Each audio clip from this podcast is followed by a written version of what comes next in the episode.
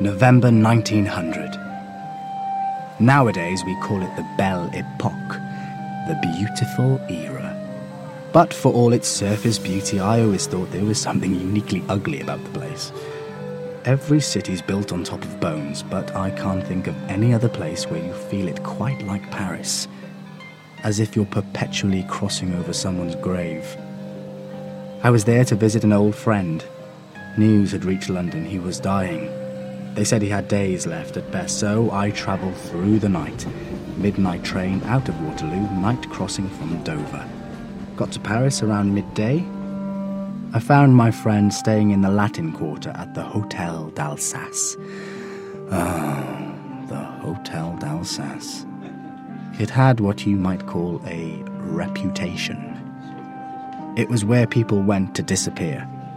Oh, I know Paris was full of exiles back then, but when you were too scandalous even for Paris, you headed straight for the Hotel d'Alsace. The manageress was this widow, Genevieve Moreau. Her husband, the late Gaston Moreau, was a notorious anarchist who danced with the Madame Guillotine in 1892. And there were all sorts of rumours about his wife. My favourite was the one in which she kept his mummified head on top of her wardrobe in an old hat box. As you do.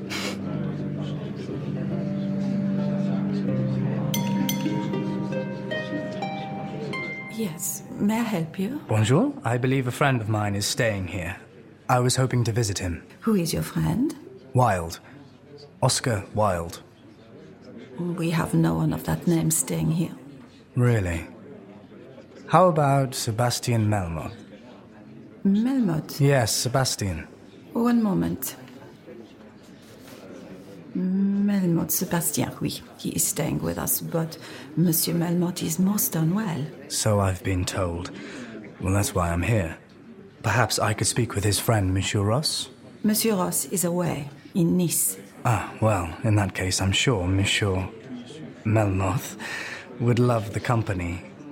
Would you be so kind as to take me to his rooms? Begrudgingly, she took me up five flights of stairs right to the top of the hotel and into the attic room where my old friend was residing. God, his room. There's no smell quite like wilting roses, no other flower that smells so horrible when it's dying. And the air, the air was stale. It had this citrusy tang of old sweat, so the room already smelled of death. And it was so small, that room. Walls at funny angles, cobwebs in the corners, and tiny, grubby little windows. His doctor gave me a look over the top of his glasses, all raised eyebrows and flared nostrils, but when I told him I'd come all the way from London, he agreed to leave us alone, if only for a few minutes. Even when the news of Oscar's condition had been so bleak, I hadn't expected to see him like this, in a room like this, so thin and gaunt. I barely recognized him. Dorian? Is it you? Yes, Oscar, it's me. My boy, I haven't. I thought you were. Please sit down. So, still traveling as Sebastian Melmoth, I see.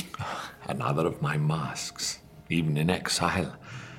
There are too many English journalists in Paris, and as you know, they'll print anything. And what name is on your passport these days? John. John Gray. Wonderful!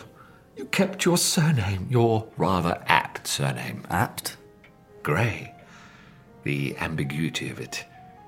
Neither wholly black nor white. You should use your true name also, hide in plain sight. As you do, you mean? I am not a work of fiction, Dorian. People know that I am real. Oh, they may not wish to believe it, but they know. I still can't believe you're here. My fever, I imagine things. Tell me you're not an hallucination.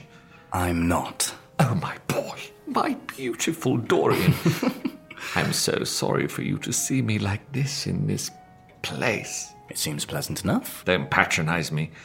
The sad truth is, even in this squalor, I am dying beyond my means. Dying? Oh, come now, Oscar. You have a fever. I'm sure given plenty of rest. I told you not to patronize me. How many years is it since we last met? Hmm. Nine? Maybe ten? A decade. And look at me.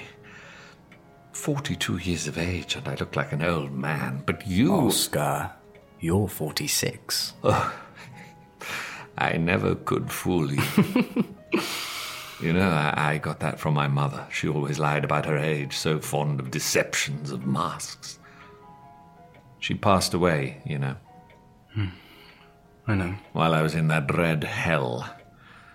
When they buried her, it was in common ground.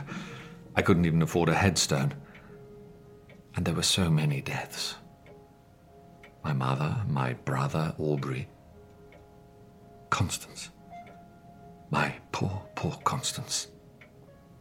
I am surrounded by death. But you, look at you, as handsome and youthful as the day we met. Do you remember? As if it were yesterday. Constance and I were on our honeymoon. What is it Francesca says in Dante?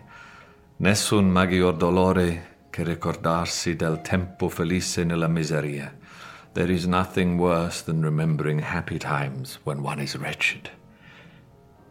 I'd stepped out for a morning stroll and stumbled quite by accident upon that charming little bookshop not far from here on the Rue Guisarde, and you were there, thumbing through the pages of a book bound in yellow paper. Ah, Rebour. À rebours, the most beautiful and poisonous book I ever read. You recommended it to me, do you remember? I was looking for Le Père Goriot, and you suggested I might try something a little. What was it you said? Hmm, well, I asked if you had read the Balzac, and you told me you had, and so I said, well then, perhaps you should try something new. Something new. Yes, something new. That moment changed my life. In so many ways. For better or worse. For better and worse. Mine too. I know. And I am sorry. For what? Your notoriety. A notorious name, Oscar. That's all you gave me? Do you really think London society would believe your novel could be based upon a true story? I suppose you're right. To have written such a book was nothing. To convince the world it was a work of fiction was a triumph. Do you remember what the Daily Chronicle said of it? Word for word. Um, a tale spawned from the leprous literature of the French decadence. A poisonous book, the atmosphere of which is heavy with the mephitic odors of moral and spiritual putrefaction. The mephitic odors of moral and spiritual putrefaction. Oh, I did enjoy that. but they were wrong, Dorian. I realize now that my novel, my book, was one of absolute morality. It is a story of redemption. Redemption? Yes. You see, the kindest thing I ever did was have Dorian, the Dorian in my book, drive a dagger through the canvas. Thereby killing himself. Yes. So you think I'd be better off dead? Not at all. But I do worry for you. How so? Well, I am only 44 years of age. Oscar. Very well. But I have so many regrets. And I wonder if you cannot age and you cannot die, how many regrets you will gather about you. We know what happens to my regrets, Oscar. They're etched onto a painting, gathering dust in a locked room a great many miles from here. No, Dorian. Those aren't your regrets. They're your sins, your digressions. Unless your portrait grants you amnesia as well as youth, your regrets linger. We are each our own devil, and we make this world our hell. One should absorb the color of life, but one should never remember its details. That's one of mine. It is. But you can't possibly still believe that. Sometimes I can. Sometimes I think I have to.